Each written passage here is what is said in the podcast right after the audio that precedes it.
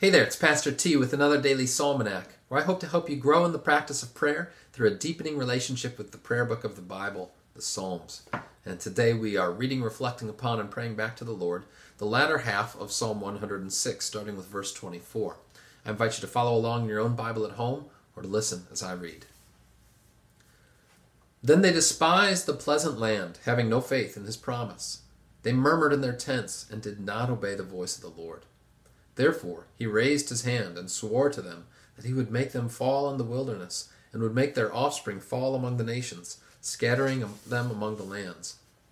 Then they yoked themselves to the Baal of Peor, and ate sacrifices offered to the dead. They provoked the Lord to anger with their deeds, and a plague broke out among them. Then Phinehas stood up and intervened, and the plague was stayed. And that was counted to him as righteousness from generation to generation forever. They angered him at the waters of Meribah, and it went ill with Moses on their account, for they made his spirit bitter, and he spoke rashly with his lips. They did not destroy the peoples as the Lord commanded them, but they mixed with the nations and learned to do as they did. They served their idols, which became a snare to them. They sacrificed their sons and their daughters to the demons. They poured out innocent blood, the blood of their sons and daughters, whom they sacrificed to the idols of Canaan, and the land was polluted with blood. Thus they became unclean by their acts, and played the whore in their deeds. Then the anger of the Lord was kindled against his people, and he abhorred his heritage. He gave them into the hand of the nations, so that those who hated them ruled over them.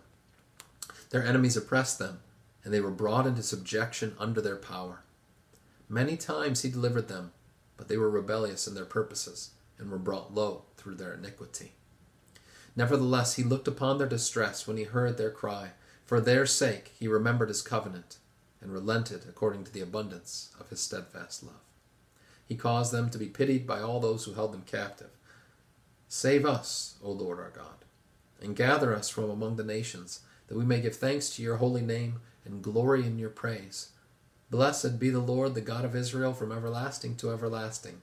And let all the people say, Amen. Praise the Lord.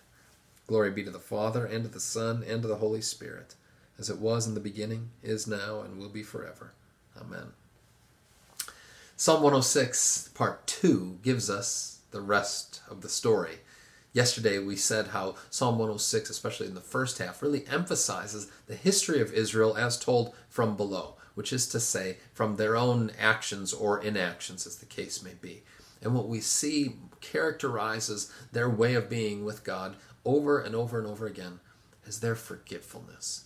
They forget what God had done for them. They forget the mercy He had shown to them. They forget the blessings that He had poured out so freely upon them. They forget, forget, forget. And we said that that forgetfulness is not a mere failure of memory, but it's a failure of the heart, a failure of faith. But Psalm 106 doesn't leave us there, nor does the scriptures leave us there in our own sinful forgetfulness but instead it speaks of the remembering of God. So that it says, Many times he delivered them, but they were rebellious in their purposes, and they were brought low through their iniquity. Nevertheless, he looked upon their distress when he heard their cry. For their sake, he remembered his covenant. See, even as the people of God continue to forget his mercies, God does not forget, except when it comes to your sins and mine. He forgets our sins, and he remembers his promise, his covenant that he has made with his people, in order to be merciful to you and to me. I think of the words of the thief on the cross, who says to Jesus, Jesus, remember me when you come into your kingdom. See, we can't count on ourselves to remember. We know that we are all too forgetful when it comes to our faith.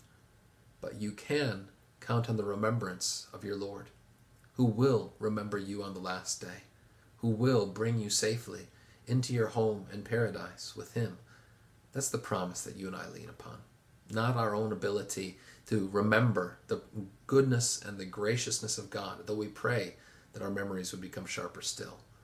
But we lean upon and rely upon the, the ironclad remembrance of our Savior, who never forgets to forgive you and me. Let us pray.